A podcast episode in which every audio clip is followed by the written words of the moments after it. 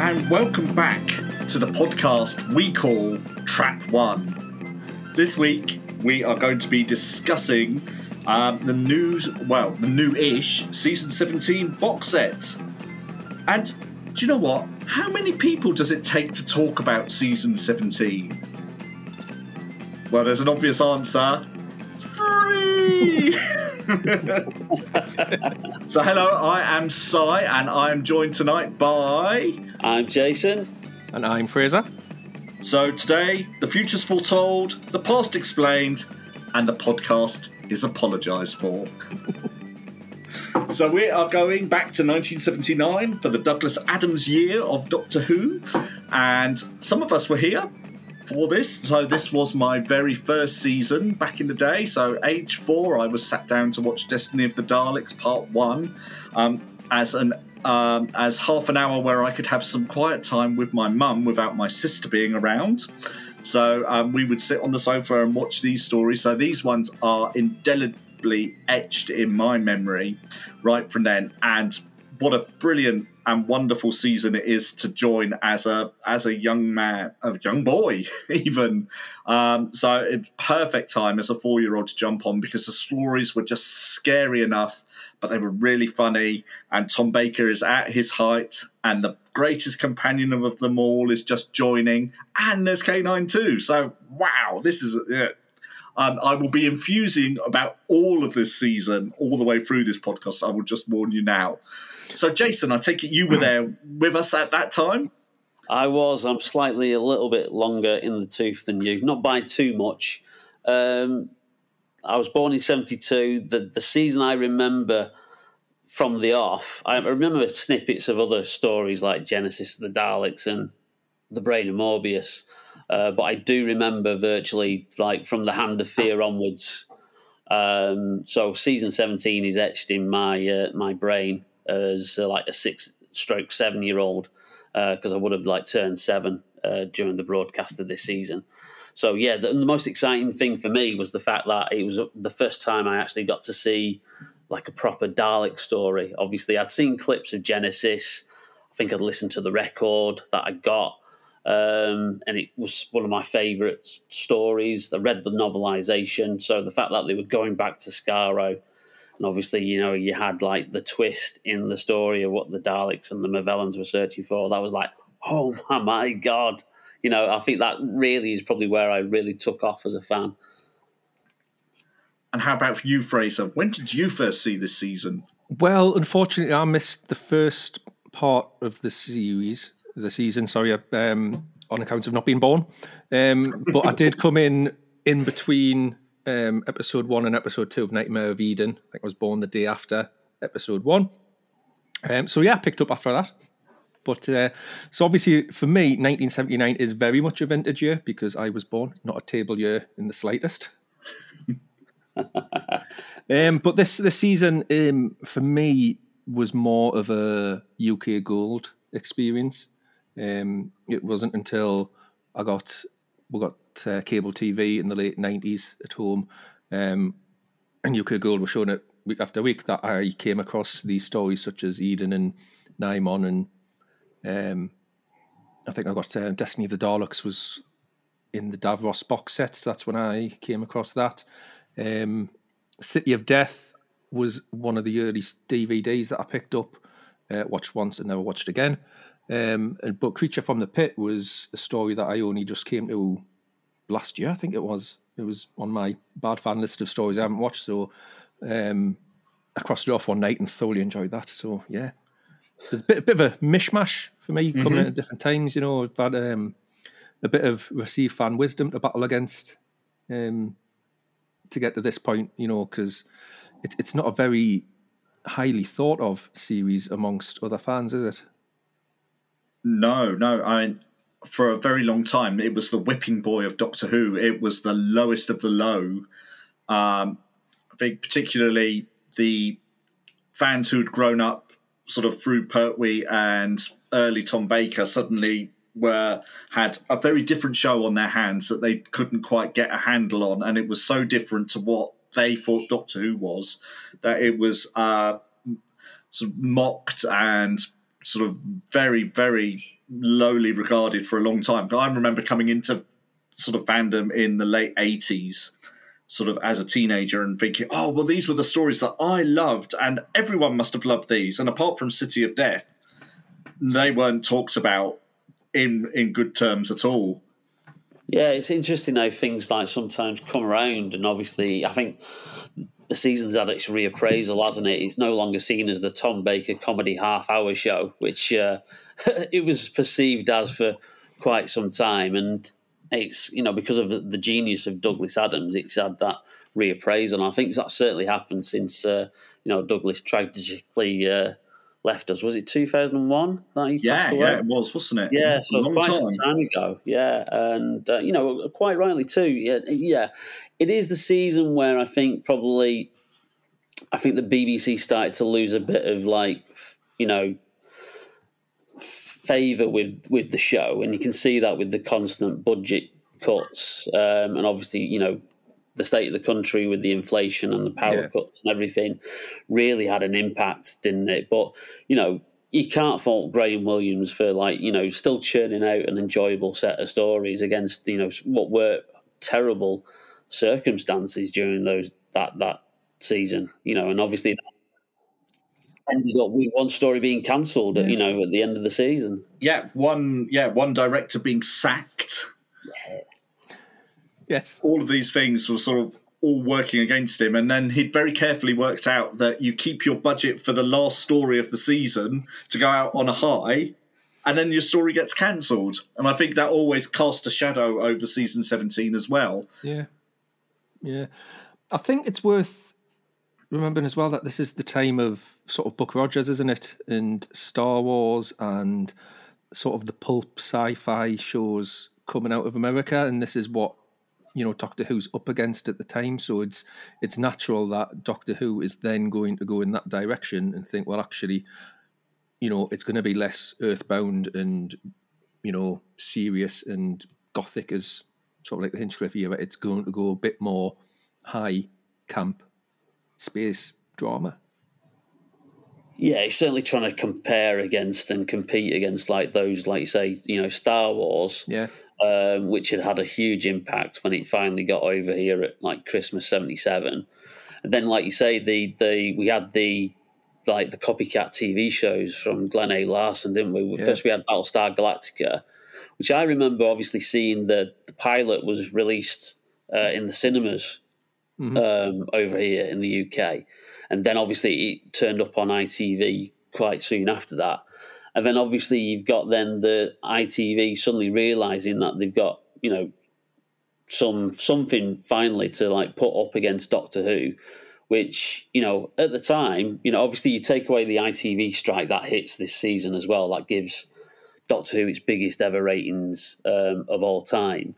Well, you know, but it's it was still getting eight to ten million viewers, wasn't it? And yeah. then they get Buck Rogers the following year, and they put that up against season eighteen, and I'll admit, you know, as a kid, I chose Buck Rogers over, um, you know, dull stories about tachyons and all the rest of it that um, you know season 18 started with. And um, it wasn't I think until my dad rented a video recorder I think as just as full circle started being broadcast that I got got to then actually not have to make that choice every like Saturday night yeah, I, I watched the first half of Buck Rogers and then turned over for Doctor Who. so I never saw a whole episode till it was repeated in the late 80s. bitty, bitty, bitty, bitty. but yeah, I mean, this is an incredibly imaginative, um, high concept in lots of ways season. Um, I think we just dive in. Shall we talk story by story and make our way through and see what we make of it all? So we start off in um, September 1979 with Destiny of the Daleks. Now, my earliest memory of Doctor Who is of one of those brilliant Doctor Who images that you get um, sort of presented with every so often.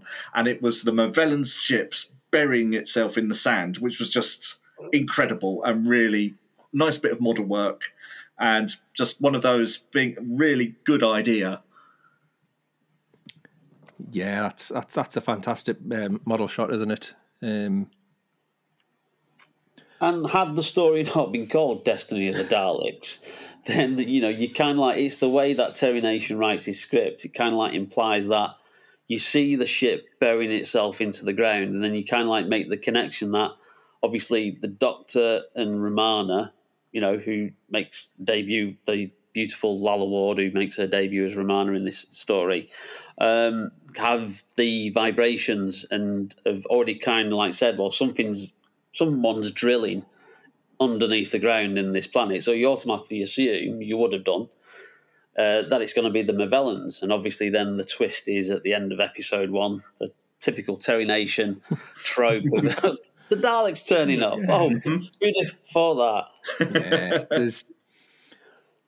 Yeah, I mean, like I say, I, I came to this one with the Davros DVD box set. So you know, in a box set with Genesis, um, Resurrection, Revelation, Remembrance, it's it's very much the whipping boy of, of that box set. Um, yeah, it's, it's, interesting what you were saying there, um, Jason, because you know when I first watched it, I knew the plot. I knew you know Movellans are in it. I knew Davros is in it. You know, so there was no kind of real surprise to me that that ship is actually the Movellan ship. But you could, you know, if you are expecting Daleks, you are naturally going to think, well, that's the Daleks in that and if I remember rightly, uh, this was around the time I think that Doctor Who Weekly was launched as well. So there wasn't even any like publicity. I think there was publicity that the Daleks were coming back, and I think I think there was a Radio Times article. Yeah, and there was that shot of um, Tom and Lalla in a park somewhere, surrounded by four dummy Daleks. You know that they did for the pre-season thing.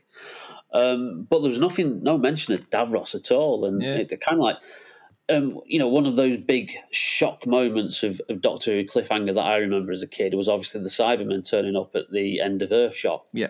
Because I was like, oh my God, you know, read about the Cybermen, read the books, seen the, the photographs in the in Doctor Who Weekly. And it was, uh, for me, it's the, it was the same thing with um, Davros, you know. I'd listened to the record, Genesis of the Daleks, you know, I'd read the novelization, you know, I'd seen the, the photographs of him um, I had one of the novel, uh, not one of the annuals, uh, which was I think the one that you got from the Typhoo Tea send away, the Amazing World of Doctor Who, or was it one of the Dalek annuals? And it had a full page spread of Davros and what his chair did and the history of him as well that Terry Nation had written. So for him to turn up and like the end of episode two with the the hand suddenly starts moving and his, his eye lights up. That was like, a oh my god, you know, wow, you know, moment.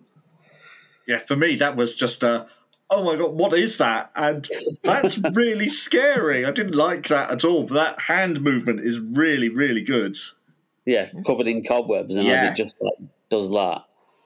I think this is really interesting listening to you guys talk about it this way because for me, you know, one of the biggest drawbacks of this story is Davros because you know he's kept back until halfway through the story. You know, mm. his first two episodes are Dr. Romana. Well, first episode is the Dr. Romana trying to find a Dalek, and then episode two is the Dr. Romana and the Daleks trying to find Davros. Davros then comes in and is, I mean, David Gooderson does his best, but he's he's hampered really by the voice, you know, by you know not having his voice modulated like um like previously. So that really kind of takes it away a little bit. I think he's yeah. gives a, a much more sort of naturalistic performance than than before as well. Yeah, um, yeah, I, I, agree with that, and uh, I think one of the sound mixes that they've done for this collection yeah, is yeah. They, they've they've given him that modulation. Yeah, and it does improve his performance. It but really does. The thing that still works against him is that he's not very Davros like in this story? Um, Terry Nation really drops the ball with the characterization of him. To say that he got it so right, or whether that's the influence of Robert Holmes for Genesis. Yeah. And then this one, he kind of like turns into the generic villain, you know, with lines like "Not me, you fool," you know, like when the Daleks are like, you know, can't see and stuff, and it's like, that, you know, yeah, that that's it more yeah, than anything. Doesn't quite work, does it? more than more than the performance by David Gooderson is the characterization, the writing of Davros, who is just, you know, this is supposed to take place immediately after his last scene in Genesis. You know, he's been frozen and then he wakes up and he's a completely different character. He's gone from being the sort of, um, you know, mad scientist, as it were, to being the Raven, you know, megalomaniac. It's you can see where your Terry Molloy's pitching his performance what David Gooderson than Michael Wisher. So, um, you know, it could have gone either way, really, depending on what Terry Molloy did with it. If he'd stuck more as, as David Gooderson, we would have had a completely different Davros. But because Terry Molloy goes more um, shouty and, and whatnot, then, you know, David Gooderson is very much like the George Lazenby of the Davroses. Well, I think I don't know. what- I don't know if David Gooderson's ever like answered this question or whether he actually watched Michael Wisher's performance, but he does kind of like pitch it at that level, or whether he was told that this is what you need to like kind of like aim for. But like you say, you know, it's complete contrast to Terry Molloy, who does sees the role with both hands and starts to go. he, You know, knows that he can go over the top in certain like moments. Yeah. But yeah, it's um, it's a good cast though. I think generally on this this story. So we've got uh, Peter Straker as um, the lead Movellan, whose name has um, just escaped me. Oh, Commander Sharrel, that's right.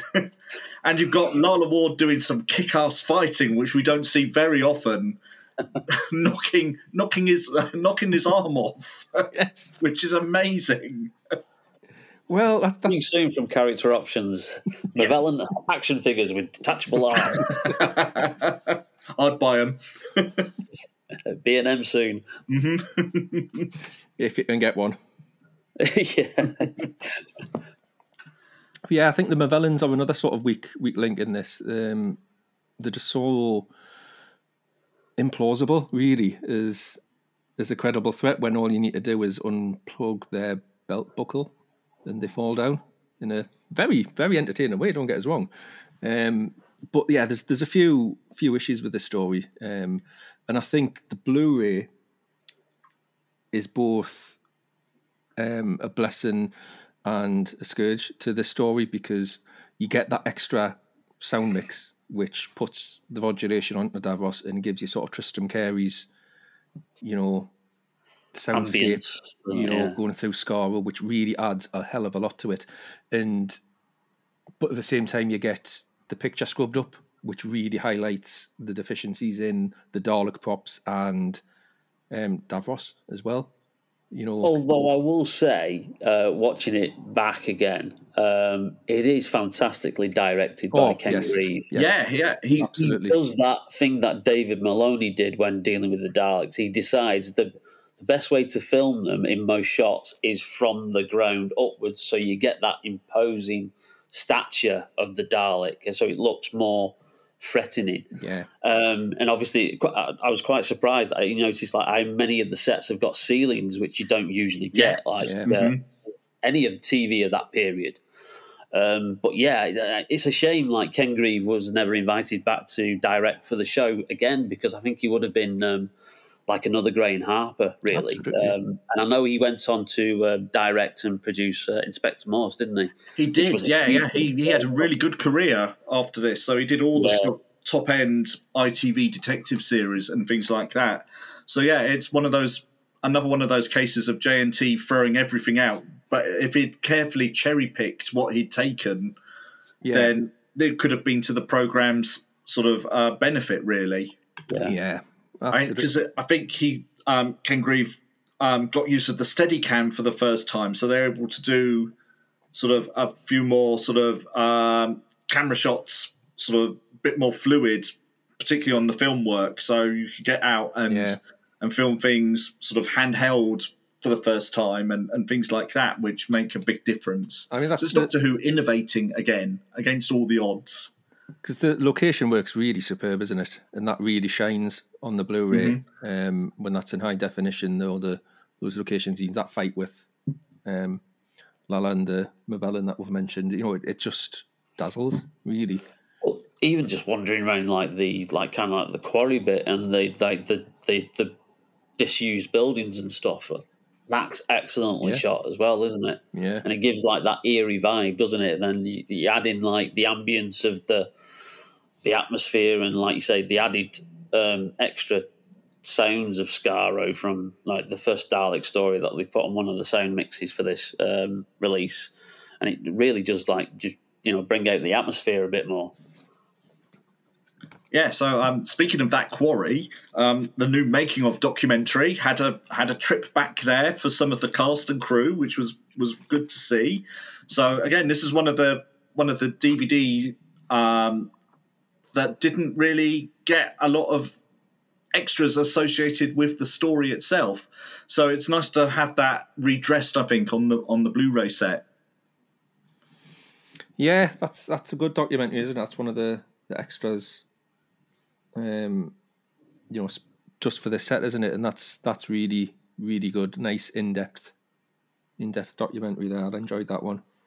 Yeah, it's, it, it is good that they are like going back and like filling in the gaps because um, I think we got so used to like uh, a making of documentary like being on every single DVD release when they were first came out that when one wasn't on there and instead you got like a puff piece about something else and you kind of like you, always like kind of like were a little bit disappointed when that DVD like uh, arrived through your letterbox or when you picked it up from like HMV or something as in like well it, it's not got as much on it as as some of the others.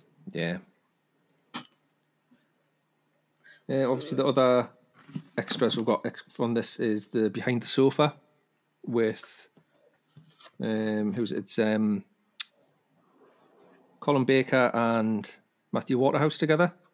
Yeah, Katy and um, Nicola as well. Yeah, Katy and Nicola Bryant, and then you've got June Hudson, Graeme Harper, and Mat Irvine as well. Yeah, oh, lovely June Hudson. She's so lovely. She- it's always a joy to watch her. She's always just remembers everything and has such a lovely things to say about everyone she worked with. And obviously Mat Irvine with his usual anecdotes about how cheaply made all the special effects were, and you know how they used to like you know try and come up with um, big budget style effects for like you know two p and uh, you know a cup of tea from the BBC canteen. But they did. That's the thing, and I mean, this this really sort of uh, saddens and disappoints me a little bit that these guys aren't sort of standing up and taking a little bit more credit for what they've actually done. Um, obviously, we've got you know the the best story out of this season coming up shortly, which is Creature from the Pit, with Erato in it. You know, and it, all just because everyone else knocks Erato, they all are quite happy to sit there and oh yeah, he was rubbish and it was just weather balloons and it looked like a giant scrotum and all the rest of it. And you just kind of think, well, well, yeah, but what were you going to do? What were you going to do with that brief? You know, from David Fisher of like the Yeah. creature is a giant amorphous blob that is a mile wide. What literally are you going to do in your BBC workshop? You are going to do the best you can because you are absolute professionals who aren't going to come in and do half a job. You are actually going to come and, you know, get the job done properly. Um, so you know, go go easy on yourself. Be proud of what you've done. Be proud that you've actually managed to make something that looks as good as it did. Because let's be honest, for all you might think it looks, you know, like genitalia, it could have looked a hell of a lot worse. Well, I, I've- mentioned this on the um, interestingly on the podcast, uh, the tribute to Bob Baker, because we talked about the Invisible Enemy, and obviously one of the notable things about that story is the excellent model work by Ian Scoones, and um, how the comparison is between that and the updated special effects that they did for the DVD release, and it's like they actually replaced some of the model work with CGI, and, and you kind of like why why are you doing that? Because yeah, replace all the lasers and stuff because they do look a little Yeah. bit outdated and stuff. But some of that model work is absolutely superb, and I think it's on the the Nightmare of Eden um, documentary that's on this set as well, where um, Colin Mapson and AJ Mitchell are saying like, well, we would have usually have done all the spaceship footage on film, Yeah. but we were told money was tight, and instead of having four days at um, Shepperton Studios or wherever they used to film it, Ealing, um, we were told you need to do it in studio, and we did it within four hours. And actually, upon reflection, it yeah, you can tell it's video footage, but Yeah. it actually looks all right, you know, Yeah. and they're a bit com- more complimentary of their work. And yeah, like you say, they should be proud of what they did because the budgets weren't huge, were they? Exactly. No, the- not at all. And as we said, the budgets are being squeezed all the time by rampant inflation and being squeezed by the BBC as mm. well. So it's amazing we got what we did. So, yes, mm. I can now reveal that I made a contribution to this disc. Oh, And I've been You- keeping you two in suspense for the last day well, about no, what it because I've. I've figured it out. I've, I know exactly what it is. Go on then. In the um, trailer for this box set, you are the hand of Davros. no, my hand acting's not up to scratch. uh, no. Um, so, um, of the many sort of contemporary extras at the time, there's the 1979 launch trailer. And um, when the DVD came out, or before the DVD came out, um, there was a plea from the restoration team for anyone who'd got a complete copy of the trailer um, to get in touch because they had a very good copy of most of it, but they hadn't got the introduction. So the first few seconds of the 1979 launch trailer come from a copy that came from a very good friend of mine. Um, that I had a copy of, so it went down VHS generations. Um, but that that was me. That's my contribution Wow. to the DVD range. Hey. So Excellent. Well done. so yes, Yeah, because I never got a credit, but that's fine. well, he has your credit now. Here's your credit Mm-hmm. because I was going to mention that because that is, you know, when we're talking about were the Daleks actually promoted, there was that trailer, I wasn't there? Which which does Doctor, have awake! Daleks. Never heard of them. So yeah, go you. Well done. A little bit of Doctor Who history. Yeah, there we go. We want to make sure these things are as complete as they possibly can be. Well, of course, I'm sure. Like when Andrew Pixley does his next revision of like Doctor Who stories, he's going to stick your name in there. Then It's a Trap One exclusive, everyone. There we go. so, story number two takes us to Paris in 1979. I was going to say coming back to Ken Grieve. Um, well, let's go back to Ken Grieve. Sorry. I was, I was, when we were saying, you know, Ken Grieve was never invited back. I was wondering, is one of the reasons because him and Douglas Adams gate crashed the shooting of City of Death, and then ran around Paris for what sounds like about sixteen hours, getting hideously drunk. they had a great time, didn't they? They did, yes, they did. That's that. That I love that story. Um, that was that was an excellent one. But yes, Paris, 1979. more of a table wine, More of a as he table said. but not where you're concerned, Fraser. I may be biased, but this is my favourite story of them all. So this one made such an impact on me when I saw it the first time, and then the second time the following um, the following year for the repeat. That this was just the one that me and my mum both remember sort of watching absolutely vividly. It just stuck in my head, particularly the first cliffhanger, which is just amazing, and it's one I just come back to every time I feel a bit low. It's just brilliant. You can see why Russell T Davies, I think, chose it, didn't he? What- To show the potential of Doctor Who. Uh, isn't this the DVD he gave to like Julie Gardner and um, Lorraine Heggessey um, when he had uh, been signed up to bring the show back? And he said, "This is what I want. This is what I want. A modern version of this." And and this is the story he, he showed them. Yeah, because it does a bit of everything that the new series would do. So there's multiple time zones. There's things that don't that you don't initially make sense of that become clear later on. It's funny and witty and beautifully shot. Yeah, And again, um, this is one that Graham Williams always said. Look, he said we're going to pump as much resource into this one as we can to show everyone what we can do with Doctor Who and how good we can make it with the money we've got. If you give us a bit more, if you could give us this this much money, sort of all the time, then we could do Doctor Who of this quality all the time. and what and what what really amazes me is that it's it's got such a tiny cast.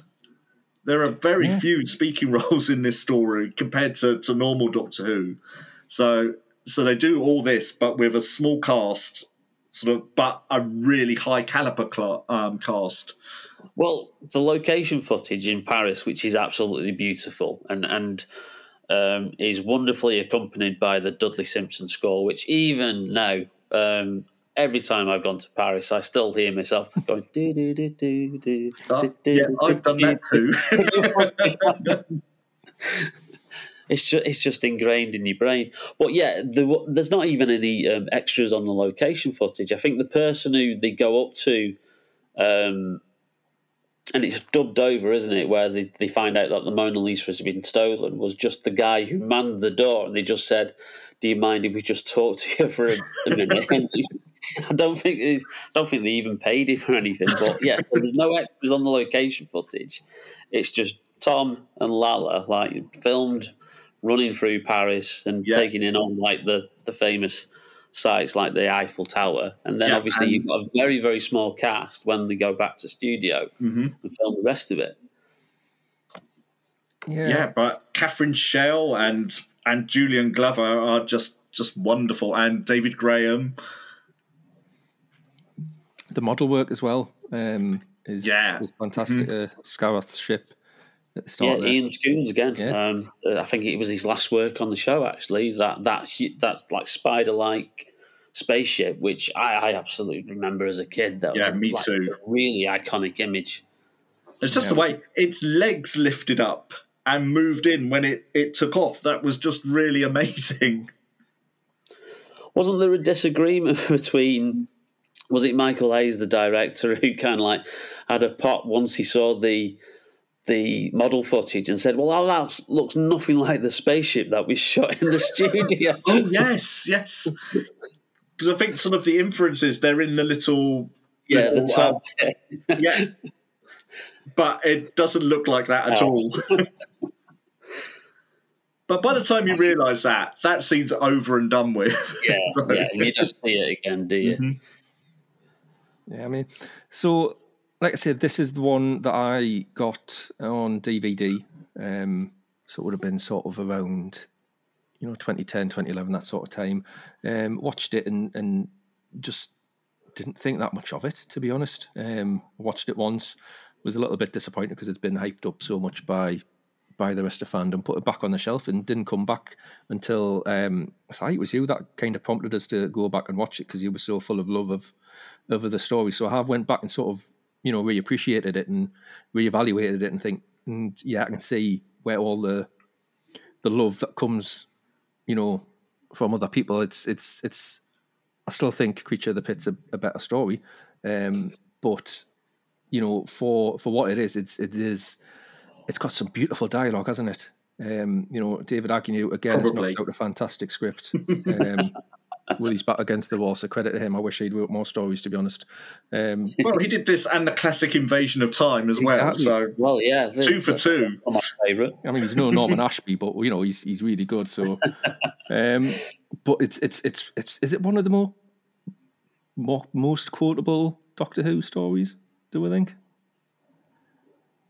I think I think it's up there, isn't it? You know, I You know. think that that scene at the start of, of episode two is is just so well written and it's so well performed by, you know, the the four the four leads there with with Tom and Lalla and Catherine and Julian Glover there. They just absolutely knocked that one out the park.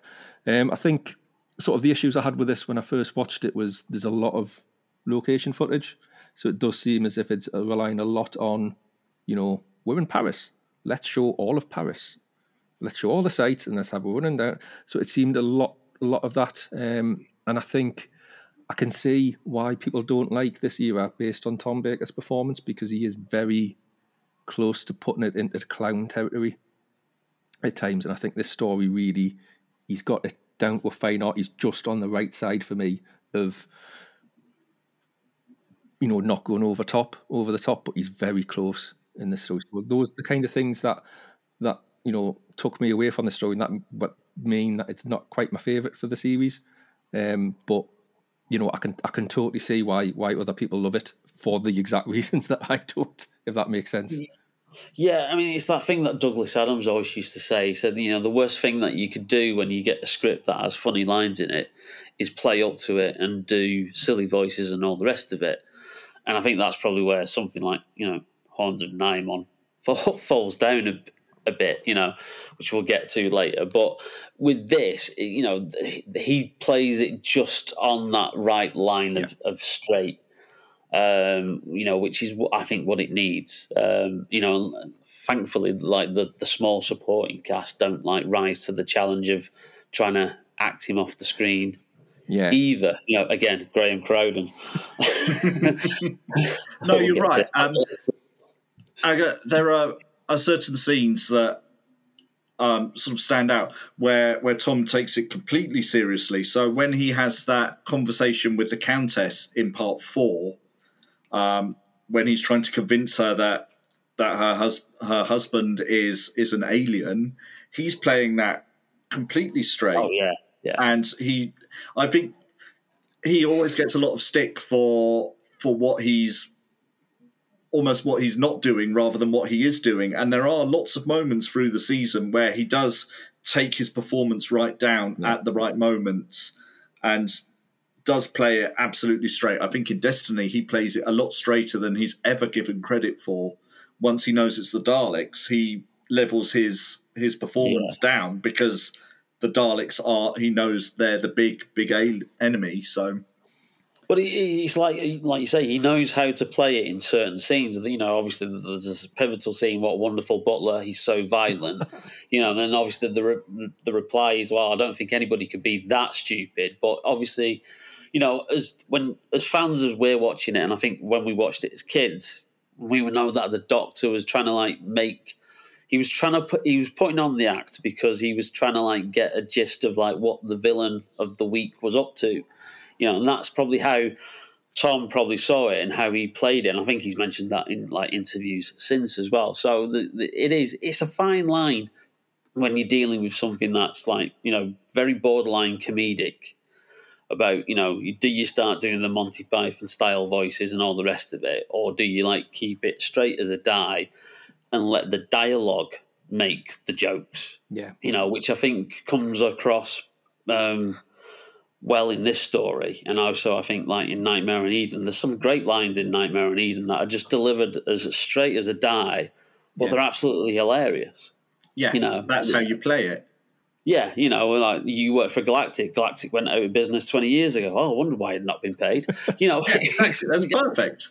Classic gag, you know, but it's mm-hmm. played straightly so that you know, it, it, but it, you know, you could have easily done a silly voice at that point, and I think it's probably a credit to you know somebody like Michael Hayes as a director to keep those actors in check. And I know at, at this point in the show, Tom was uh, the top dog, wasn't he? Yeah, yeah. You know, he'd even Graham Williams wasn't in, really in charge of the show because um, Graeme MacDonald the season before, when they'd had a huge bust up, and Tom wrote his resignation um, Graeme MacDonald said, "No, no, you're not resigning." Are you and got him and Graham Williams together and patched the the argument up and backed the star rather than the producer. You know, probably in this day and age that probably wouldn't happen now because they'd probably just go, "Well, this star's being too problematic. We can easily just get." a new star. You know, a replacement in because such and such is free, and we can just like do it like Death in Paradise, and you know, just change the lead every so often.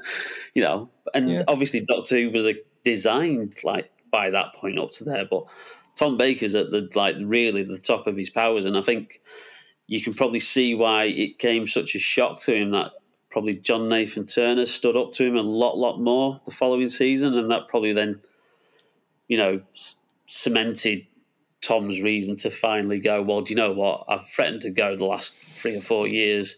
I'm yeah. actually going to go because it's not my show anymore. Mm-hmm.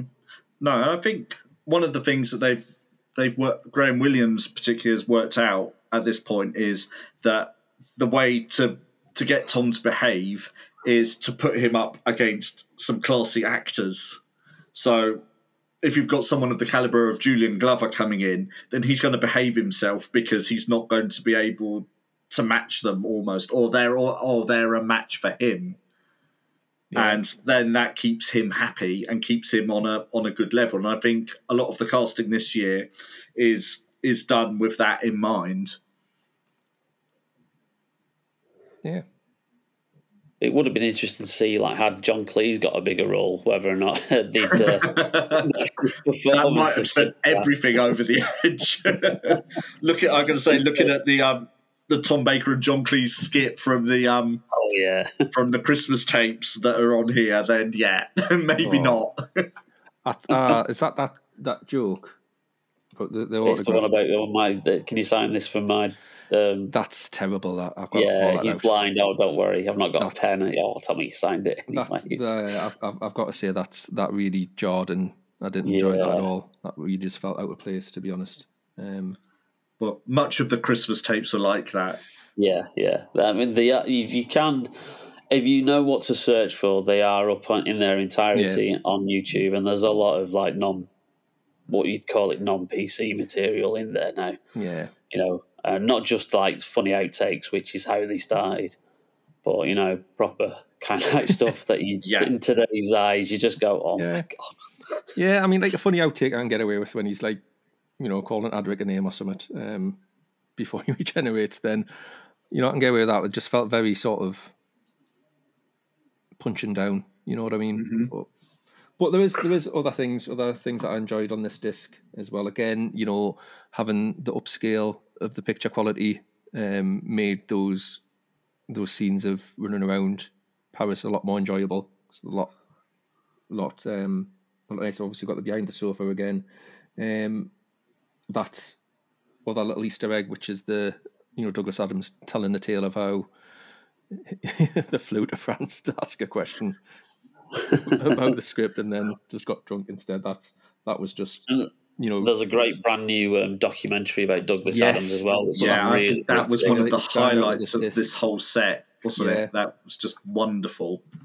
Yeah, so that was that was really nice. Um, you know, because it was it wasn't just like you know the, the people you'd expect, but I liked how they went and got like his old friends and you know people that he'd you know been in bed sits in college with and the people he'd struggled with before he hit hit the fame with Hitchhikers. You know, and spoke to those people rather than sort of like the obvious the obvious ones that you would for this disc.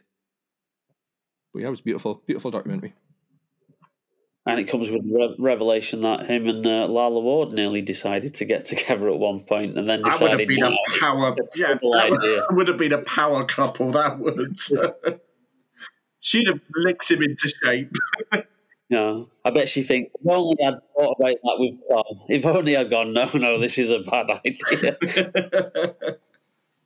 but I, Lana always speaks so warmly of him, and to see her almost in tears talking about him at the end of the documentary was really moving. And sometimes you don't realize how much these friendships from that come from this silly little show really actually mean Yeah. sort of out there in the real world to the people who were involved. Yeah, you I mean you you you, kind of come to when we come to Shada. That was the thing that stuck out with me was um who's the guy that plays Chris? What's his face in Shada? Oh, Um, Daniel Hill. Yeah, who met his wife Yeah. while while Yeah, making yeah, that yeah. show. You know, so um yeah, it's ripples in a pond, isn't it? Mm-hmm. Yes, I like how everyone always says Douglas Adams was tall. That's the first thing everyone says about him.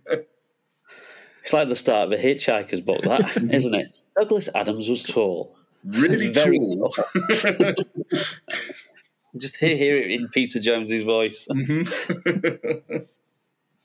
no, I thought that, that was just beautiful. Really, really nicely done.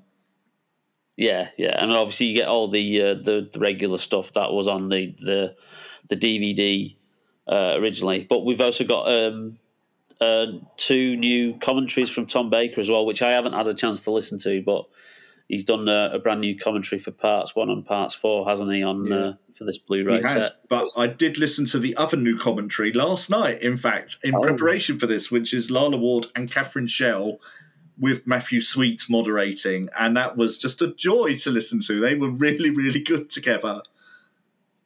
and there's a wonderful moment where they're they're they're talking about because they both come from um, sort of the landed uh, from the gentry, and and they're comparing where they are in the in the sort of ratings of how high up royally are they.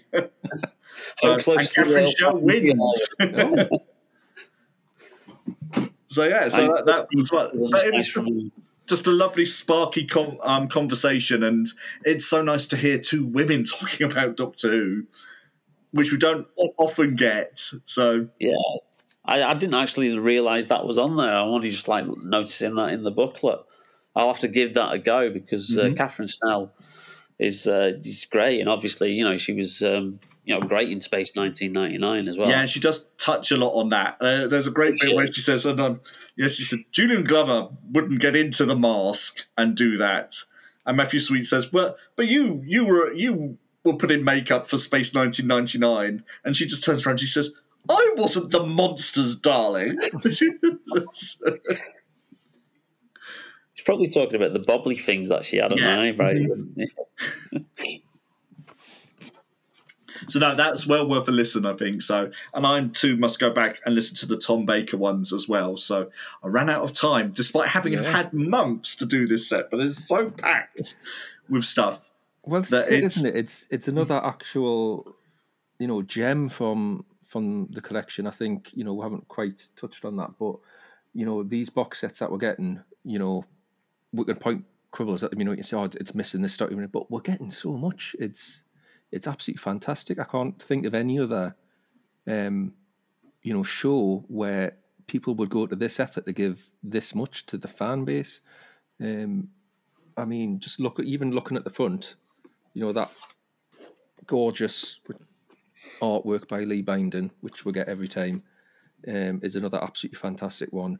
You know the booklet inside, um, the artwork on that, the artwork on the discs themselves. When you get into the disc and it's got the TARDIS console spinning round, you know, the fact that, you know, the likes of, you know, Chris Chapman, Toby Hadoke are going out and making new documentaries all the time, you know, tracking people down and um, putting heart and soul into this. You know, the, the, the love that goes into this, I think, just needs to be, you know, absolutely applauded to to the rafters.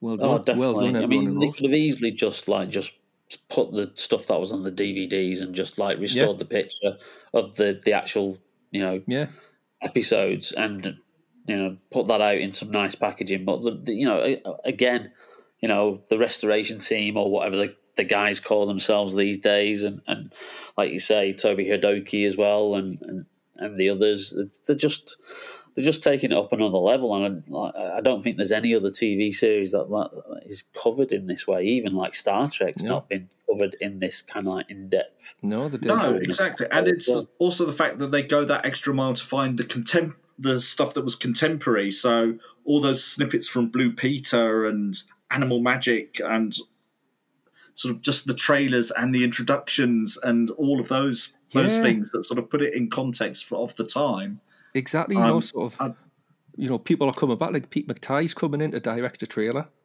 for. Uh, yeah. What's what's that about? Come on. Yeah, it's, with David Gooderson, sort exactly. of 20, 22 years, twenty three years after he he last played Davros. Exactly, it's it's just amazing. Really is. I mean, my my in for these sets is is very much the picture quality. You know, I like, you know, the up the upgrade the picture quality. Um, after that, it's it is like the special features. So, but you know, and I would be happy with just a box, which is a Blu-ray with all the special features on yeah. it. But the fact that I am getting so much more out of it is just makes me well, it makes me a happy Geordie. Put it that way. so next up is Fraser's favourite from the season, and we call it the pits. yeah, I love this. I really love this. I think like I said, I'd watched it, um, just BritBoxed it last year, the year before, um, in various pandemic states or whatever, and I was just absolutely entranced from start to end. I think the reason that it works so well is because everyone's on the same page. You know, it's a comedy script that is pitched as a comedy by the cast, the crew, the director, everybody you know, knows exactly where they're going for on this one, and it's you know, there's it's not over the top, although it is very pantomimey.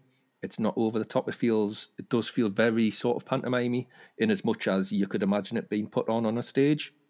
You know, you can imagine like going to the theatre and seeing, you know, these really heightened theatrical performances coming coming at you from, you know, from the stalls. So it just works so well. I really like um, that it's Romana's first recorded story. So that was like Lalla Ward's first go at actually being Romana, because I think she's written probably the best in this story throughout this, throughout the rest of the season. I think she's written like Mary Tamm. Yes. That's so there's that lovely scene. Is that what you mean, Fraser? not, it's not so much that. It's it's that she in this story that you have that scene, for example, where she meets the the Merry Men, because it does remind us of Maid Marian and a Merry Men, where you know the the capture and she's tied up, barking orders at them, sit down, you will do as I'm told, and it's that sort of like authority that she has that she loses throughout the rest of the season. Um, you kind of come to Nightmare of Eden, which follows this, but is recorded uh, much later, and where she's kind of pulling faces and jumping over mandrels that are on the floor, and you kind of think she's she's now becoming more of the um, stereotypical Doctor Who companion of you know the um, you know the girl in danger and being scared of things, and that unfortunately comes to a head, I think, in Shada, where she is essentially mansplained to by um, what's his name? Skagra. Skagra, yeah. You know, Skagra basically puts a PowerPoint on and mansplains the the plot to her, which is, you know, so miles away from from how you know even in Horns of Nimon, how much she drives well, that story forward. Yeah, Horns of Nimon, she's she's carrying the story basically, exactly. isn't she? While, she while Tom Baker larks yeah. around. Yeah, so there's there is don't get us wrong, there is a lot of um, you know good bits from Romana throughout the season. Season, you know, City of Death will never talk really much about how this is just Tom and Lalla's big date in Paris. You know, the chemistry between those two and that story is absolutely fantastic. But this is the one for me that really lands um, with Romana. And then you have, again, a really sort of tight supporting cast. Um, I have Lady Adastra, who is just amazing. Myra Francis is just Myra brilliant. Francis, yes, just no one can bark. Point the dog at the rock like she can. exactly, but and again, this is just highlighting just how good the writing is in this this season and how you know the Douglas Douglas Adams effect. You know the that line um, that we had at the start about the you know the future foretold, the past explained, the present apologised for. It's it's just such wonderful witty dialogue. Point the dog at the rock. It's just every story throughout the season is peppered with fantastic dialogue like that. So, um, right. I could go on for another half an hour, but no, you guys talk about Creature from the Pit. How do you feel about it, Jason? Uh, I'm not as enthusiastic about this story as Rachel is. Um, I, am not as dismissive of the story as uh, Christopher Barry was uh, when he was still with us. Um, yeah, I, I, don't think David Fisher's intention was to write it as comedically as as it comes out. I think we, uh, obviously this is the first one that went into production. Um, bar the ending of Armageddon Factor, it's the first kind of like story that has Douglas's like fingerprints on it as script editor, um, and I think it really shows. And I think it's that distinction, isn't it? Whereas, like, yeah, if viewed as a comic pantomime, it's a great runaround. Viewed as a trying to like, you know, possibly a a, I don't know, a, like a scary adventure. It doesn't quite pull it off. Although K9 and the the you know the raves are, are, are brilliant. The the jungle in the Ealing Studios is fantastic. It's the last kind of real yeah. Really, really good.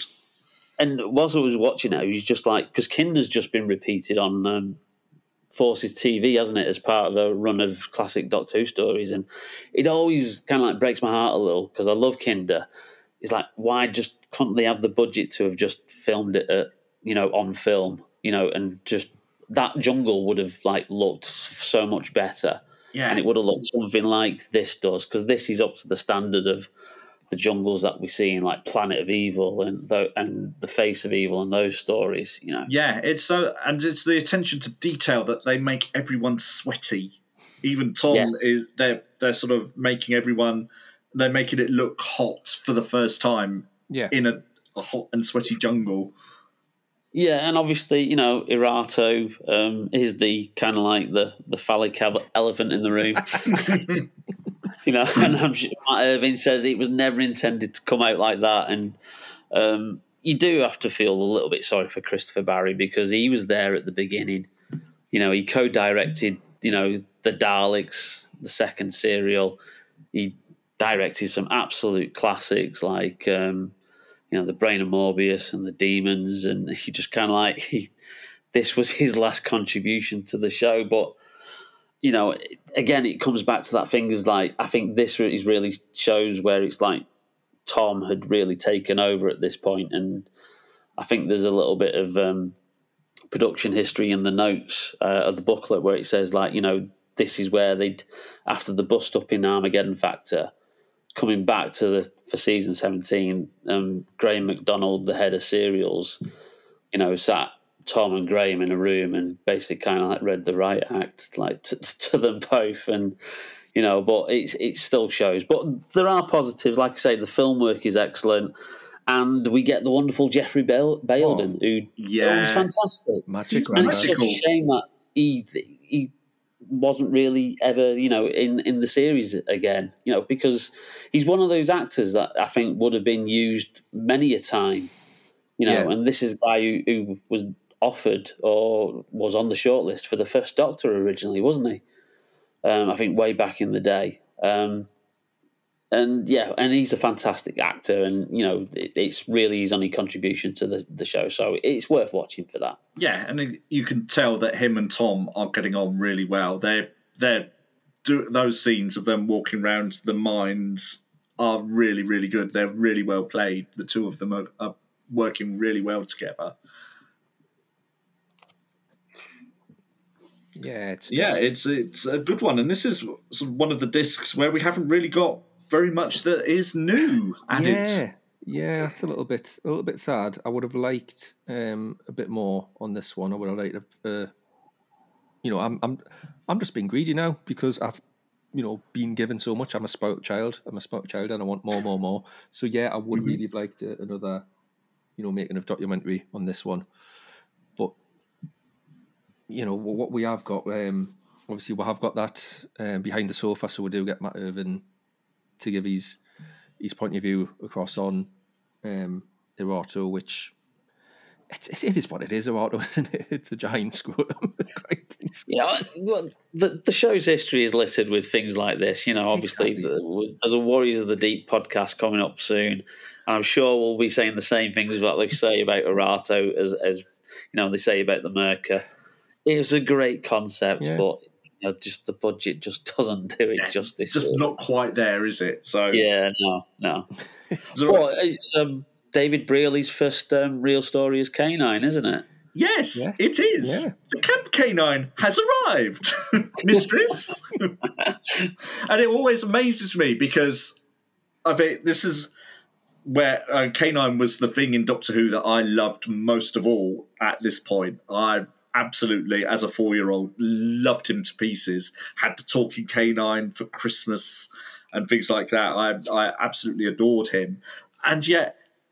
I never remembered David Brierley's K9 voice at all, which is is kind of odd because he was my first. So Yeah, I, I don't even think I realised that the voice had changed. To be quite Mhm. honest, it's not like they changed it radically like they did with Twiki and Buck Rogers, where it went from Mel Blanc to like a female voice in the second series. and you'd be like, I remember everybody at school, like when that second series of Buck Rogers started going, "What the hell's happened to voice?" He's not biddy biddy biddy anymore. He's like, "Hi." Well, yeah, he went uh, completely over my head that uh, the, the voice had changed for uh, season 17. and we do get a nice little interview with him, which is is quite nice because we don't hear from him very often on the whole DVD range because he, he passed away, I think, by the time most of the DVDs had come round. So it's really nice to sort of see him interviewed and speaking so fondly, I think, of of his time on the show. Yeah, he's he's another bit of a, a George Lazenby one, isn't he? Because he's like, it's not that he's bad; it's just that others are more popular. Exactly. You know, um, so because you're you're obviously you're the the big K nine fan, um, Si. So, uh, do you enjoy David Brierley? Is he? Yeah, I like I like the way he makes K nine even prissier and camper than John Leeson does, which is quite that's quite a high bar he's he's raising all from there. So um, uh, the, I mean, he's he does get some some magnificent um, moments. And I do love the uh, the bit where he says, "Madam, I am not made of tin in this story," and, and things like that. So uh, yeah, I think think he's fine. I I don't really have a problem with him. I do remember seeing these stories again, um, sort of in the early '90s, and it just sort of the first time really taking me by surprise. I was not expecting him to Yeah. sound like that. Again, I think the memory had just cheated, and I think sort of through the books because I was so more aware of John Leeson's version of K9 that I just imagined that was what K9 sounded Yeah. like. So this was coming back was oh okay right I'm just going to get used to this again. It's it's funny, you know, like stories like this and Nightmare in Eden and, and Meglos in the following series just really highlighted to me um, just exactly how much K9's batteries run on plot. yes. You know, you can sort of blast away for hours in Shada and, you know, say, oh, two little squirts and batteries are flat. Need I need Yeah. to plug in. No, I can recharge myself. No, I need to plug in. No, uh, uh, it's just, yeah, whatever's most convenient for the plot. yeah, I think our other big new thing on this one was Lalla Ward remembering season 17, which was incredibly long, which I wasn't Yes. expecting at all and very in depth. And I think it was an interview that she obviously recorded Yeah. a number of years back because a lot of the the clips appear in in Other- subsequent documentaries. Documentaries, But it was really really interesting. So always like hearing her her stories of um, I loved this season and I didn't like the next season when it's um, being made for fourteen year old nerds. so which she always trots out. So Or John Nathan Turner. Yes. Mhm. as well. yeah. She's always got a good word to say for Graham Williams. Yes, yes, that's true. Yeah.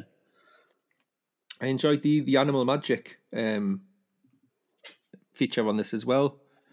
Um, I don't know if you guys watched that, which was Tom Tom Baker in character talking about different wildlife and.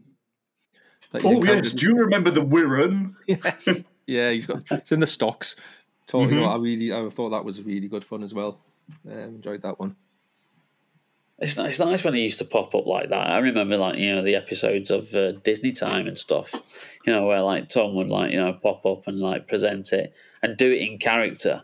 Yeah, You know, always in character. It was always really cool. uh, Like as a kid, you know, I remember when the, the I think it's the same year as like uh, the book tower started. I think didn't it in this year that the uh, the book review thing that he did for children's TV on ITV. I remember being excited about that and then being quite disappointed that it was it wasn't the Doctor hosting the show. It was Tom Baker. Who, who's this that- guy? yeah. That's a bit boring. Swiftly turning back over to BBC One for Scooby Doo or something. So yes. So next up is the Nightmare of Eden, which is a story I absolutely adore, and I know it's clumsily made in lots of ways. It's clumsily acted in lots of ways, but I love it to absolute pieces. Yeah, I rewatched it for the show, uh, for this podcast, uh, with the new effects as well. Um, and yeah, I, I, I, I bloody loved this. I bloody loved it as a kid. You know, everybody goes on about the mandrels and how stupid they are, and it's like, yeah, to an extent they are, but when you actually like look at them in isolation, and when they're filmed in like the the Eden set, Um, they're bloody scary. Yeah, there's I- one one bit where one just pops up suddenly, unexpectedly, and just wow. It's like, yeah, it's that old adage of Doctor Who. It's like, you know, turn the lights down, you know. Yeah. And yeah, this I mean, show had a huge trouble production. Like Alan Bromley, like we said, you know, his first directorial uh, thing, and he had a big fallout with Tom, and either walked out or was sacked, and Graham Williams like took over uncredited as as di- director for the rest of it after the first studio session, and and it's like you know even Graham Williams you know could, could have realised they could have turned down the the lighting a, a little bit in those corridor sets you know. But it, it is it's a fantastic tale, and as I mentioned in the um, the Bob Baker tribute podcast, um, it's probably the only um, time that Doctor Who's really tackled the subject of drugs.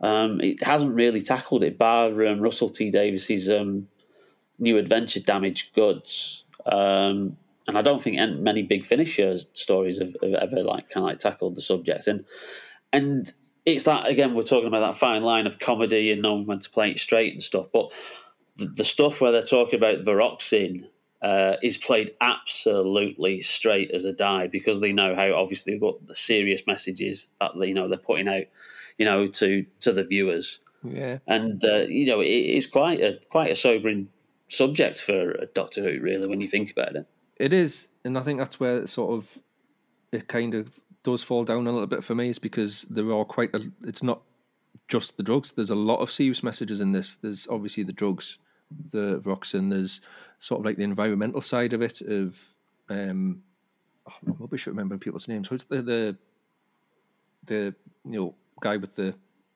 machine? Tryst Yes, yes. yeah Tryst Have you with the glasses and the scuba and the accent. in the crystal? Yeah. No reason whatsoever. Oh, you wouldn't think I was watching just a couple of hours ago. it's like he's doing Peter Sellers' version of a German officer yes.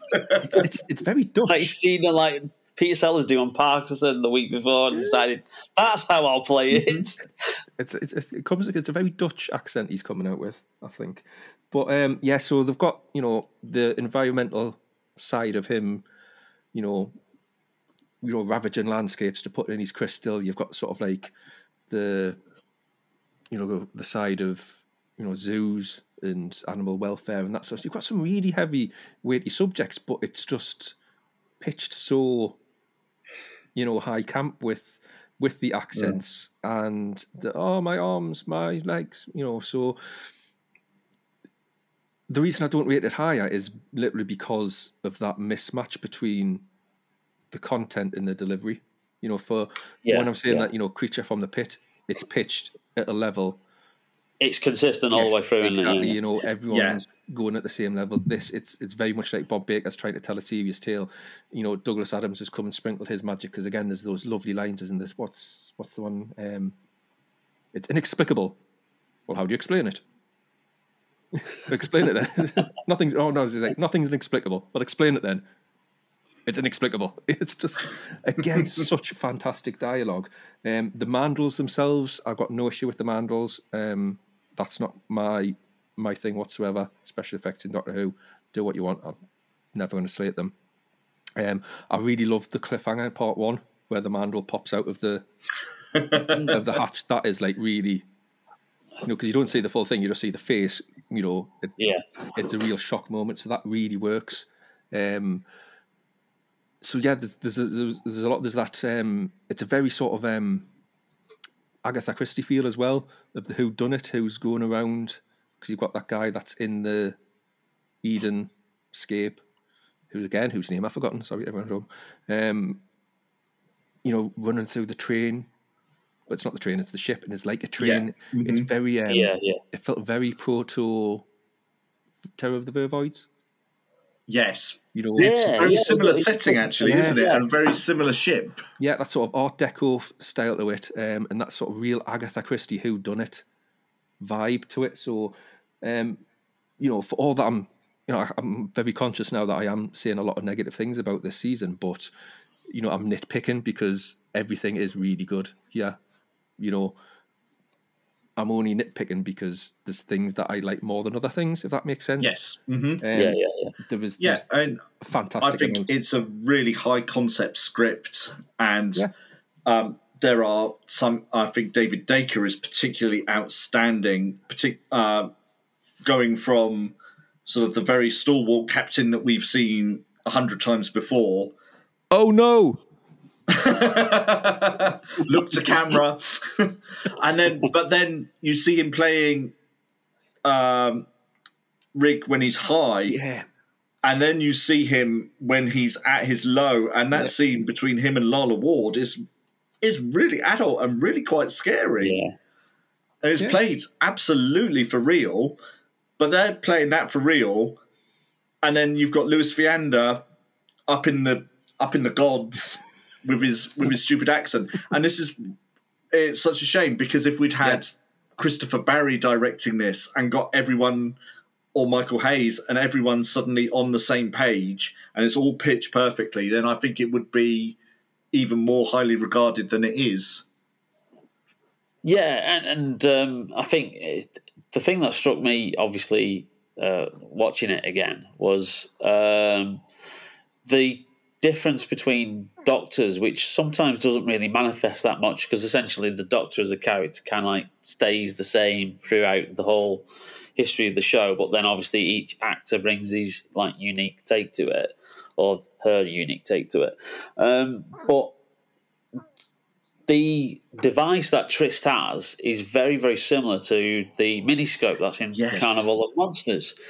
And then you kind of like, it only occurred to me when I was rewatching it, going, hold on. I remember the third Doctor being absolutely outraged that the miniscope was being used and like what it did.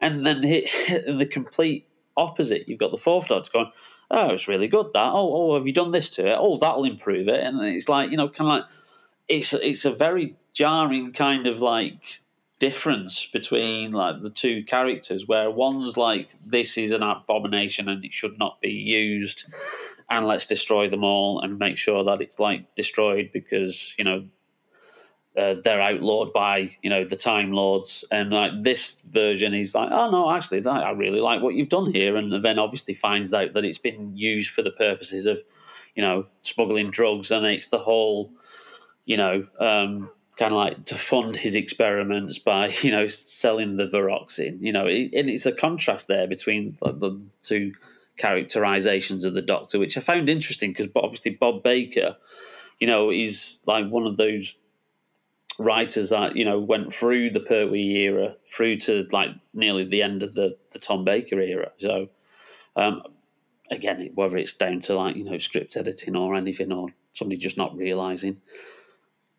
No, I but you do that was an get you do get the same sort of feel as Carnival of Monsters, where they're jumping into the TV, and whereas Yeah. Pertwee's wandering around the back workings, Tom's gone into the image, Yeah. which again is such a meta idea because he's already on TV, but now he's jumped into another TV. cliffhanger as well, isn't it? To Yeah. episode three, rather than the standard like, oh, the monsters are after us. It's like let's jump into the image, and Romana's like, well, what will it do?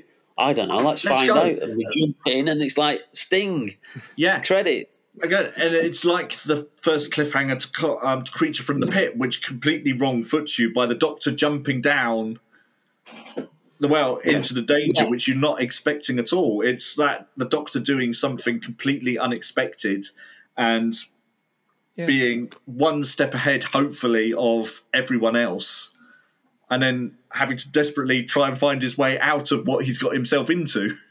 Yeah, and I, th- I think it's interesting that the Doctor ultimately uses the machine to scupper Tryst. You know, he's he's hoisted by his own petard, isn't he? Because he's, you know, he tries to escape, but he just plonks him back in the machine, hands him over to the authorities, and kind of says, "Yeah, get rid him out. Yeah. Um, so I wonder if there's sort of an element of, again, when we were talking about, you know, City of Death, if the Doctor is playing it down, you know, he's not, you know, coming in all guns blazing as as per, we are sort of like Tennant would be, of, you know, the moral outrage and and whatnot. He's just been, Yeah. he's just given, you know, he knows the situation. Give him enough rope, and we'll we'll let him hang himself uh, a little bit. That was a bit more my take on it.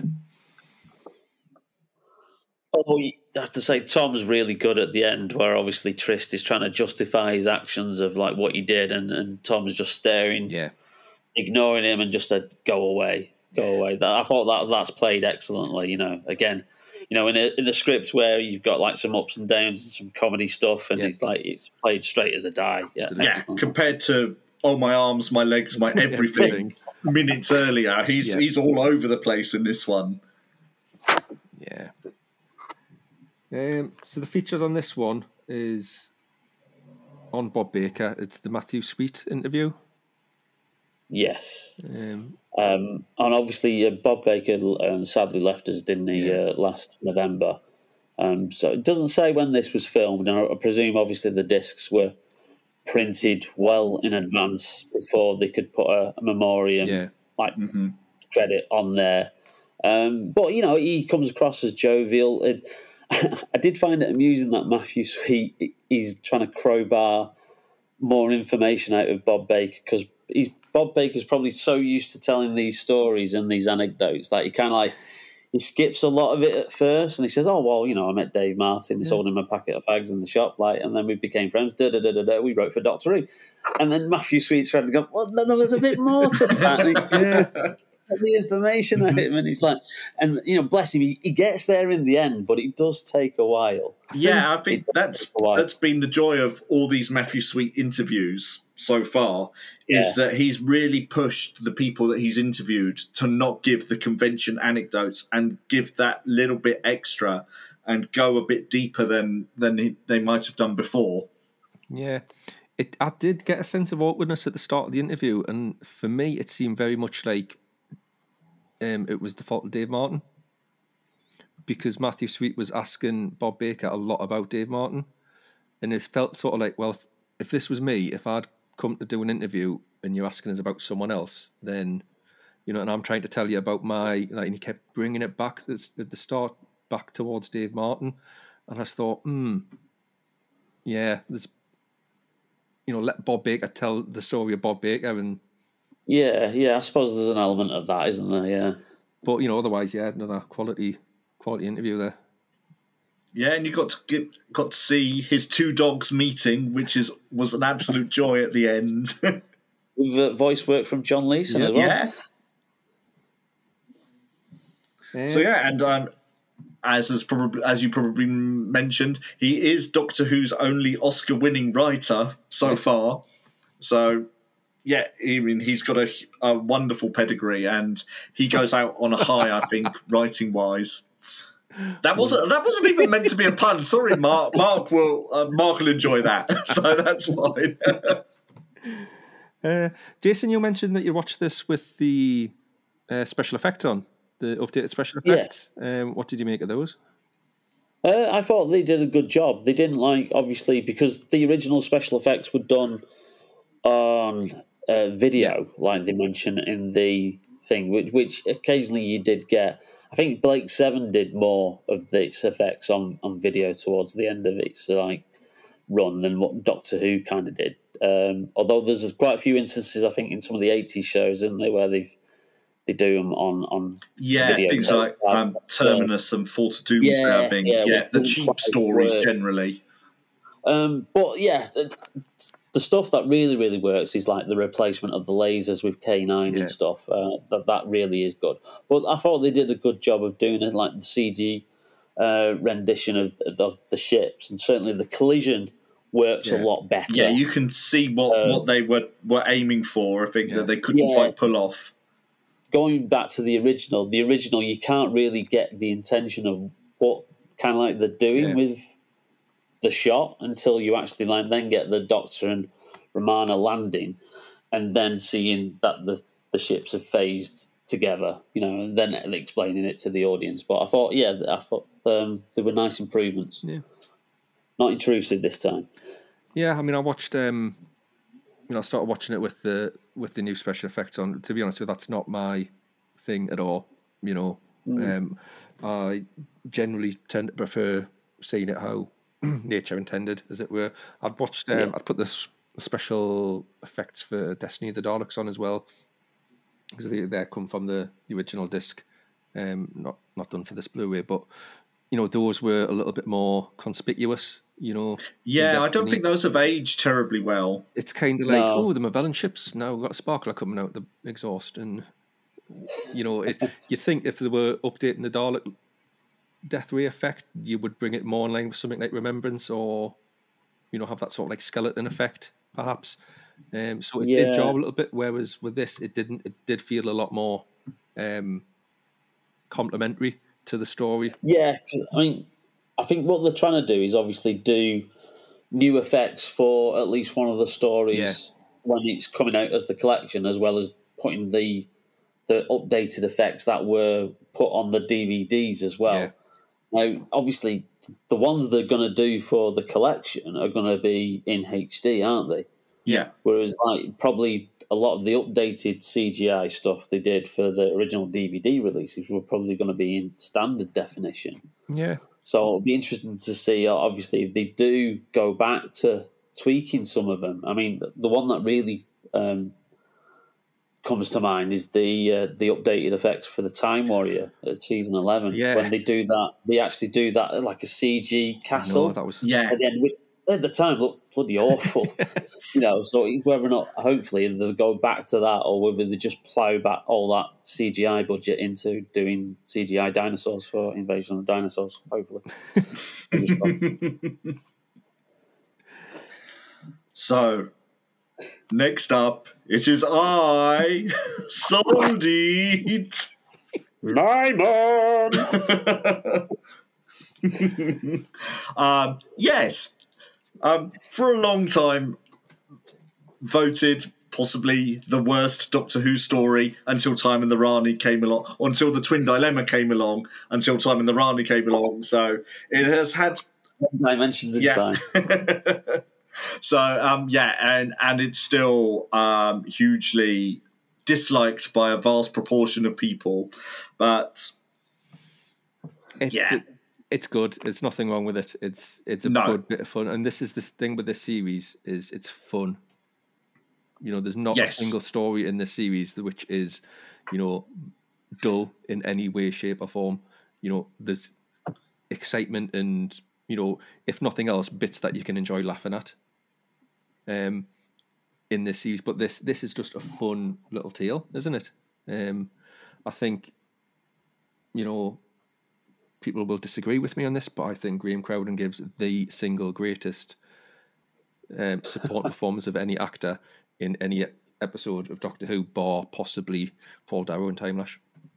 in any episode of Doctor Who, Yes, it's just And he, he was um, on the short list for the Fourth Doctor at one point, wasn't he? yeah, and we thought Tom Baker went over the top. Imagine where we might have been with Graham Crowden. he's, he's so over the top. He's come back round to the bottom again. To be honest, Um, yeah, like you said, it is upon like you know going back to the story. It is a it's a, a nice little romp. Yeah.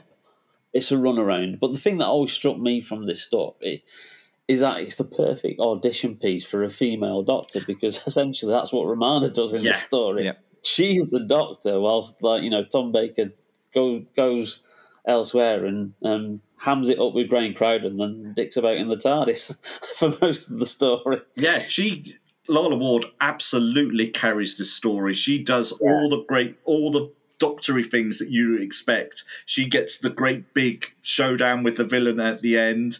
She gets the side trip to Aneth, which is very much like the Doctor's sidestep into to, to Italy in the Renaissance in City of Death, where she finds out what the actual plot is. Um, she gets to confront the um, the uh, captain of the ship, which is a despicable worm, Scum. meddlesome hussy. um, so yeah, and, and absolutely, she is the lead of this story, and I think they do carry this on into the Leisure Hive as well. She Yeah. does much the same things in the Leisure Hive as she's doing here, and she does it brilliantly.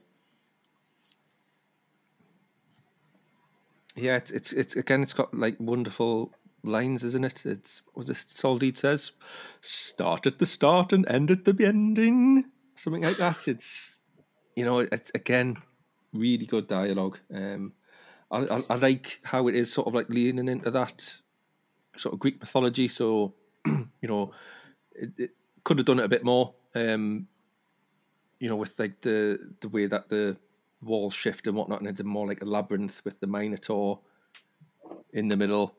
Uh, like Well, it's like Anthony Read's speciality, isn't it? Since he, he was when he took over as script editor, um, he, he kind of like obviously you know horror homages were off the off the not allowed anymore by uh, command of the upper Uh-huh. management of the BBC. So um, you know the, they milk the mythology, don't they? With like in Underworld and obviously you know um, Armageddon Factor and you know let's do some classic literature, Androids of Tara. yeah, So you know, it's no surprise that Anthony Read, when he gets the chance to actually you know write a story as well, that he, he kind of like mines the the Minotaur myth. But again, going to um, the actual monsters in this story, and again, you know, much derided the Nimon with their um, oversized heads and their black leotards and their platform shoes. I absolutely loved them as yeah, a kid. mhm, me too. They weren't scary, but I thought they were a great design. They've got a great kinda like- voice. yeah. Their voices are really beautifully modulated.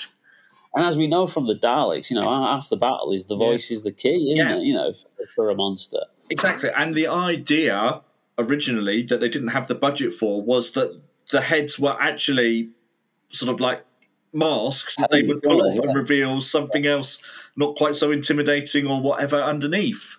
So, but yeah, I mean, um, again, um, all kudos to June Hudson, who is going all out to create an interesting monster and using incredible different materials and beautiful costume for Lala Ward this week as well. So one of her her best. Which has been immortalized in toy form, which is always a joy. and yeah, I mean, it's if nothing else, as Fraser said, it's fun. yeah. I mean, you know, it's it's, it's kind of we were talk about the Nimon, we've talked about the Mandrels. You know, does a Doctor Who monster need to be scary? Do No, they- it just need to be a monster. Uh-huh. They've got a great plan. I think that's a, a really well really well thought out idea that they they infiltrate a civilization with a single um, sort of representative of their race to to basically get use all their power and resources, use that all up, and then jump off to the next planet Yep. and do the, exactly the same. Effectively, it- it's very similar plot to the Pirate Planet, isn't it? It's exactly what the the uh, the pirate um, Oh, captain yes. was doing. You know, materializing around the planet, Yeah. drain it of all its resources, and then bugger off and move to the next Yes. one. You know, Meanwhile, dig a black hole on their doorstep. Not not so many special features on this disc. Um, the one that did surprise us popping up was the um, the Graham Williams documentary. Um, which Ah, yeah, because I think that was originally on the season sixteen yes, DVD box set. Yeah, that it was came the there. Ribos operation, I think, Nine, wasn't it? Yeah, was it Kroll special. or was it Ribos? It was. It was. It was on one. Of, It was it was Kate on, Timer, yeah, wasn't it? definitely on So- that box Yeah, set, somewhere on that that Yeah. set. So it's kind of been moved from there onto this disc. Well, I suppose it either belonged on his first story or his last story, really. So it had to be one of the two. So and Yeah. maybe because there isn't a making of documentary on on this disc, so this one didn't even get a new one. I think because Oh. so few of the people who were involved with the story are still around. Sort of Yeah. certainly from the key personnel. So you haven't got Anthony Read and you haven't got Kenny McBain and you haven't got Douglas Adams and you haven't got Graham Williams. There aren't many people left to tell the tell the story, really. Yeah, it just it just makes you kind of wonder what's what's going to be when we get season sixteen. What is going to go in the place of that documentary?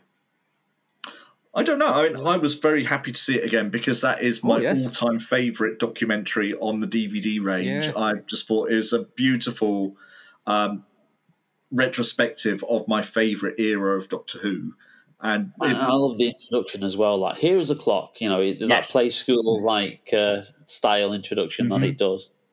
And it, again, it, it's I, I love those kind of era documentaries that that, that the, the show's done, um, and I love like revisiting them, like like the uh, Trials and Tribulations Yeah. uh, documentary that was on the season twenty three box set. You know, because that tells another like story of another troubled time, the Colin Baker era, and you know, and although this one was more successful ratings wise and in still in the public perception, uh, and you know, best ratings ever for this season, um, you know, it was still a very troubled production behind the scenes, and it, I love delving into that kind of stuff. But yes, otherwise, mostly we've got sort of lots of archive material, lots of interviews with Lalla Ward, who was obviously on the promo um, circuit for around 79 and 80. So she is is there all over the place, doing all the shows, Swap Shop, Nationwide, Ask Aspel. Usually in her Destiny of the Daleks costume, which they get, Yep. which she wheels out all the time. But my favourite extra on this disc was Tom Baker at Panopticon in 1997, which had me howling all the way through. He was it was like Tom. Baker's stand up. He was just on absolute cracking form. That was just really me. amazing. That threw me when I watched it. I was like, oh, that, uh, you know, Tom Baker. And then obviously he's coming out. I was like, with a bag. And I'm like, what? I was like, why, why is Tom Baker doing stand up and what's going on now? And it was, it really confused us for a little while. But he obviously got into it and started enjoying it. And then, um, you know, sort of like the questions at the end as well, where he's just kind of like, you know, giving some very politician answers to to to questions. Who was your favourite monster? Well, I married one of them. That's usually Lalla's answer to that, isn't it? Who's your favourite monster on Doctor Who, Tom Baker? Yeah, that was good though. That was that was good fun. It was just And then obviously because this is like an end of an era, really, isn't it? Because it's Dudley Simpson's uh, last contribution Yes. to the show. So we get another retrospective of these um, stuff that he did like towards the latter end of the seventies. So that's another welcome addition. Yeah. Yeah, and he doesn't really go out on a high, and I think maybe Shada might have been been one that uh, um, really sort of inspired him the same way that um, City of Death had inspired him earlier in the season. So we'll never know, sadly. He's still with us, isn't he? No, no, he died a couple of years back. Oh, oh right, okay. I know because he, he moved to Australia, didn't he? And he was like obviously based over there for Yeah, but they they a long time. yeah he did he was certainly around for the fiftieth because he was at the Albert Hall for the Doctor Who prom where they played part of the City of Death music. Yeah, yeah. I think I remember seeing that. Yeah. Yeah. And so finally, how many versions of Shada have you seen on this box set? You could never have too many versions I have seen three. Minus the Paul McGann version, which obviously they're saving for the Eighth Doctor collection box set, which yes, will well, they've be got to pad that out somehow, haven't they? Yes. here's a disc of another version of Yes. Shada. I mean, Just when Here's you a thought you disc of couldn't. another edit of the TV movie. Yes. so yes, so we get three different versions of Shada here. So But the definitive but version. one is new, slightly. I mean, it says So, and again, the complaint that was made of it when the original Blu-ray came out Yeah. of the sort of partly animated and reconstructed version of Shada was why was it presented as a movie? Why isn't it episodic? And obviously, they were waiting for the set to do it Yeah. episodically, so that had something different on it. I think so. Yeah, I mean, um, if if you go back in the old Trap One archives, me and Mark did the uh, the podcast for that release, and we did like um, kind of like query why it had been edited together as a movie and not like given the option for you know an episodic version. Um, but I'm glad to see it as uh, episodes now, and uh, I didn't watch it all again, but I did go to the episode breaks to see like you know where it was, and it, it works a lot better it works a lot better than edited together as a movie. yeah. I mean, it, it says it's the definitive version. We all know the definitive version is going to be the one they do with puppets at some point. Um, but yeah, or deep fake technology. but it's it's it is it's as close as we're going to get, isn't it? To yeah, to to what would have would have been on on the screen. I think, um, I think you can tell that it's not finished though. And ultimately, I think, you know, for me there was a few bits of clunky dialogue in there, um, which I think the the one that sticks out is the scene where I think the doctor's on Skagra's ship and he's talking about how stupid he is and just keeps repeating the word stupid over and over again. You know, and it's it just I used to write like that when I was sixteen and doing English GCSE, you know, and I got told off by my my GCSE English teacher like that is not good writing. That is not how how you rate. And I think this is the sort of stuff that if it had been filmed would have been ironed out. Yeah, You quite know what I possibly. I, think maybe the actors would have had Yeah, a bit more input and done It's- something differently. Exactly. You know, if you imagine like Tom in his height, you know, would have, you know, potentially had something to say about that. He would have wanted to give them the readings a bit different um, than what he has. Um, and I think I say the characterization of Romana doesn't really sit, fit with us as well. Um, just with how, you know, passive. She doesn't get a great deal to do. No, she she sits and gets a PowerPoint presentation on on, on Shada and the history of the Time Lords and whatnot. And um, but it's again, it's it's another one that we we're lucky to have. So let's not quibble about, you know, what it is. Let's enjoy what it is because it is good animation.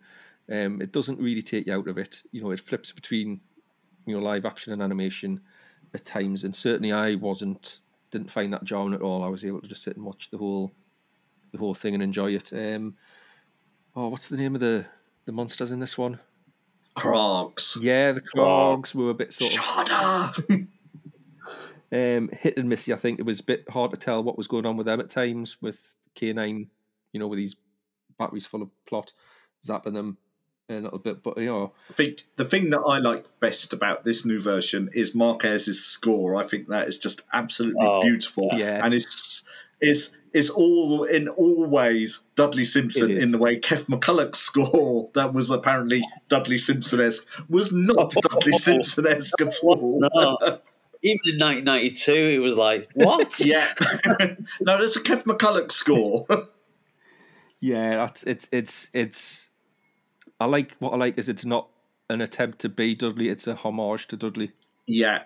You know, it is. Yeah, it's like a pastiche, isn't it? It's it's it's, it's Yeah, just it's- like you say. It's a lovely tribute to Yeah, it's a tribute, isn't it? It's- It's very City of Death. It's, you know, Yes, it's- I think he sort of takes a similar motif to the City of Death running around Paris music and Yeah. makes a cycling round Cambridge theme. Uh, and again, for all that, there is, you know, bits of dialogue which I don't think are the best. I think there are some that really are the best, you know, sort of like some tea, yes. You know, do you want some milk? You know, was it two lumps? What's the line? Um, Sugar? Sugar? sugar, yes. One, oh, it's a Crazy. yeah, one Oh, lump sometimes. sugar. yes.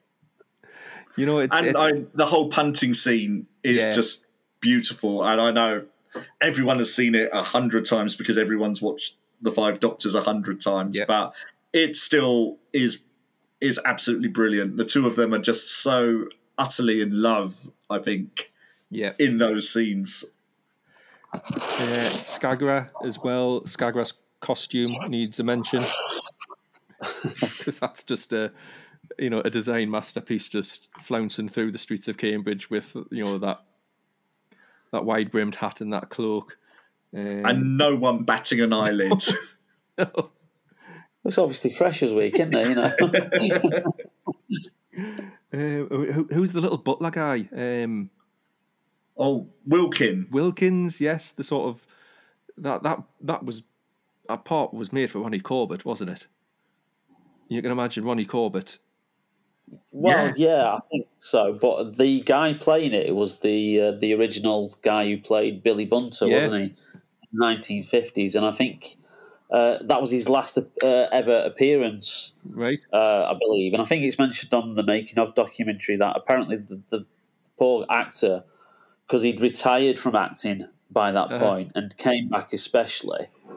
And then it was absolutely heartbroken when Oh, they told him, "Oh, it's it's actually not going to go out." Oh, bless him, bless him. But that that whole part of just you know with the you know the doctor walking in as well. I know you've been here twenty years and you've never changed, and you know it's just a, another really just you know sumptuously written part. It was a how did I describe? I think um, he's a pre-Hartnell Garonwy.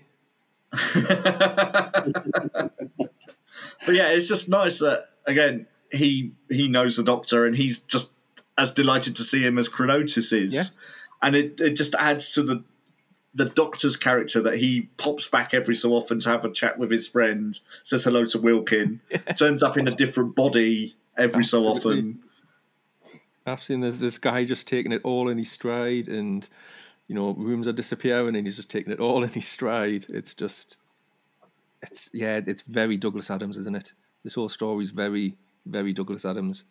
You know, from the Cambridge setting through to the, you know, the ideas. Um, it's, you know, it's another high, sort of high concept sci-fi story, isn't it? With Well, there's that anecdote, isn't it? Like where Douglas apparently said, like, like, anybody can build a spaceship, but it takes real imagine to do an invisible spaceship. yep, Exactly. So this time round, I did actually watch the 1992 version again, which I haven't seen Oh. for a number of years, and You did. it doesn't hang together quite as well as the the definitive version, or the movie version, or the Paul McGann version, or the novel, or of the unfinished story.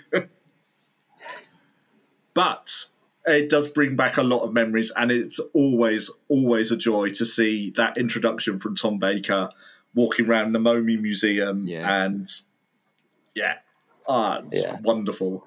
yeah. Giant robot, beat you clock. and Victoria Burgoyne, yes. But it's it's lovely you get to watch this so-called definitive version with that intro as well. yes. yeah, yeah. It's not. It's nice touch that they put that as an option to uh, have at the beginning. Yep, or your Toby Hadoke, and now a little later than scheduled, which I always enjoy as well. So yes, so that's season seventeen. Overall, how do you think this set stands up against the other sets that we've had so far? Um, I think it's you know it, it stands up very well. Um, you know we have got a lot there. Um, there's you know there's a few things that possibly we could have had. It would have been nice to have uh, a new making of of Eden. I think um, you know given the trouble behind the scenes, you know with um, with Alan Bromly leaving, I think that would have been really nice to have a new making of there. But you know, the stuff that we have got is again, it's top draw. It's made with love. It's really, you know, a, a well packaged, you know, set. It's not, you know, one of the ones, for example, like the, you know, later Sylvester McCoy's where you think actually the, you know, just trying to put some stuff in, you know, that's. It's it's it's enough. It's what you've got's good. It leaves you wanting more, but happy with what you've got. If that makes sense. So uh, yeah, I've I've really enjoyed, you know, my time going through going through this this season um, in HD because again, a lot of it is scrubbing up really nice with the high definition, uh, looking absolutely fantastic, sounding absolutely fantastic. Um, abs- yeah, brilliant, love it. Can't say anything. else. Yeah, it's it's great to revisit uh, like these series uh, because you know what you tend to do is like when like either the, the VHSs or the the DVDs came out, you'd watch them once and then you'd put them up on the shelf, and you'd, you'd always go back to your favourite stories, wouldn't you? If you wanted to like have a like a slice of Doctor Yeah. Who, you know, one evening. So it, it's nice that they're being released as collections and and together. Um, and the, you know the packaging is absolutely wonderful. The price that they go out for, you, you know, I would blame the BBC. They stuck this out for eighty quid. You know, we No, probably well, still exactly. all You think how much we paid for it all on D- on on Yeah. VHS Yeah, originally? you look- Ten pounds a story. Yeah, you look at other um, like shows um, that have got archive releases, and none of them have got them to the standard of this. We really are spoilt for choice, you know, and I can't wait for the next uh, box set, which is obviously season twenty-two, which is one of those another season which is kind of like regarded as a bit controversial and stuff, and you know where things started to go wrong in the eighties. You know where obviously this is seen where things kind of like went wrong, and then there was an about turn, a radical about turn for like season eighteen, which we've already had. Yeah. But yeah, it's great to revisit these stories, and it's great to see new contributions that they put on. I really love the behind the sofa Yeah, um, I've extras because when I first heard about that, I thought, "Oh God, that sounds awful.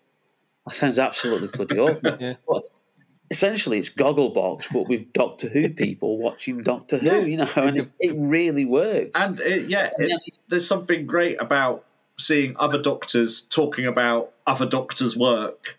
And Yeah. and when they get really into it and say, "Oh, I would have liked to have done this one," or or find out what a fanboy Matthew Waterhouse is because he knows everything Yes. about all of these stories. Yeah, and he's telling Colin that, oh, well, this happened, this, and Yeah. this went out, that, and that, that's the reason for that. Uh, so yeah, it, it's we. Uh, I can't fault these sets enough. I really can't. No, they are are probably the best we're ever going to get from the classic series, aren't they now? And this is the gold standard, really, of, of archive TV releases. So the behind the sofa on this set is really fantastic because I think they've got some really good uh, pairings. Um, I think you know Katy and Nicola Bryant together are just wonderful because it is just, I think as as Nicola says, just you know watching Doctor Who with my best friend, and that's just such a wonderful Yeah, Mhm. feeling. I love Colin and Matthew Waterhouse because there's a very sort of, you know, granddad grandson dynamic going on there, where where Matthew Waterhouse is kind of explaining to Colin, and I think Colin's playing into it a little bit, but it's like, you know, this is what's coming on next, and you know, it's just such a lovely, warm um, chemistry. Yeah, and you haven't got the two of them. Anyone who's um, being really really bitchy about the season, this so there's no. Janet Fielding, so every everything is nice. I think the, I think we get that really from No. from Mat Irvine more than anyone else. he's the bitchy one on Yeah. this one, but he's bitchy with uh, his tongue firmly in his cheek and Mhm. uh, acknowledging that they still did some good stuff. Yeah. But it is always a joy to watch the story and then go and watch the behind the sofa afterwards and see what they've all made of it. Yeah, So yes, that's season seventeen. Yeah. I think definitely. um, we've given it a good overview, hopefully. And how how do you feel about the season sort of coming away from it? Um, I- I feel a little bit bad at the minute because I feel like I said a lot of negative things about these stories as the evening's gone on. Apart from Creature of the Pit, which is fantastic, which I don't really think, um, you know, fully conveys how I do feel about this season because I do love it. I think, you know, especially having come back and for this box set because again, this is a, a thing that I love about these box sets coming out is because stories and seasons get reevaluated. You know, we've talked about like Time and the Rani, how that's had a you know reevaluation when the set came out. You know, season twenty two is coming up next, so I'm looking forward to a lot of stories there that are going to get a bit of a um, bit of a Twitter bounce, shall we say, when when people go on then and start seeing how much they love it. So yeah, I lo- I really love this one. You know, when I'm saying, you know, I like don't like the story as much as this other one. You know, it's coming from a place of I actually really really like the story. I just like other ones more. Um, if that makes sense. Um, you know, I've, I've it's fantastic. It's fun. It's enjoyable. There's not one one of these stories I wouldn't be happy to go and watch right now. You know, put on and just sit down and enjoy a good dose of sci-fi, fun sci-fi, fun, enjoyable Doctor Who. Yeah, I mean, for me, yeah, it's never going to be one of the best seasons, but I think I, I, I would say it again, and I think he said this in the Bob Baker uh, thing that you know some Doctor Who stories are like a comfort blanket because they take you back to that era. They take you back to a certain point in time when either you first discovered the show or where you were a certain age. And for me, obviously, you know, I was the ideal age for when this went out, just like uh, you were, Simon. Like, you know, six years old, seven years old, you know, didn't see any flaws in any of the stories. It was a rollicking adventure every single week. And that's what it is. It's a Doctor Who comfort blanket. Yes, you know, with adult eyes, you can see it for the faults that some of the stories have, and you could be hypercritical. But, you know, let's face it, you know, even the classic of classic stories, you know, you could find something to uh, be at fault for them. You know, not every single Doctor Who story is flawless, you know, and not every single bad Doctor Who story is completely bad because we absolutely love the whole of this show. And you can find something to enjoy in every single Doctor Who story. And I think, you know, that's what you need to do when you, you're looking at something like this. You know, you need to, you know, wrap it, wrap it, wrap it around you as a comfort blanket and, and take you back to that day and age of the, you know, TV strikes and three day weeks and power cuts and all the rest of it if you live through it. really showing me age now. For me, I, it was my first, and you always love your first, don't you? It always has a really special place in, in my heart because this is where Doctor Who began for me. And as I said at the start, it was the perfect jumping on point as a young kid um, to have Tom Baker, who was acted like no adult I knew acted, um, just being this huge, comforting and and scary figure at times.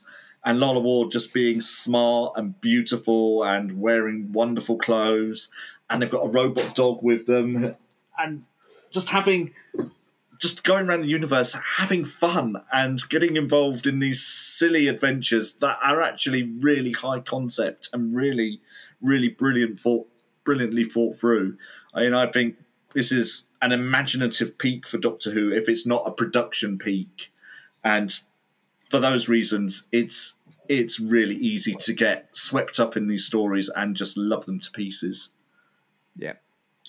Yep. Can't agree more.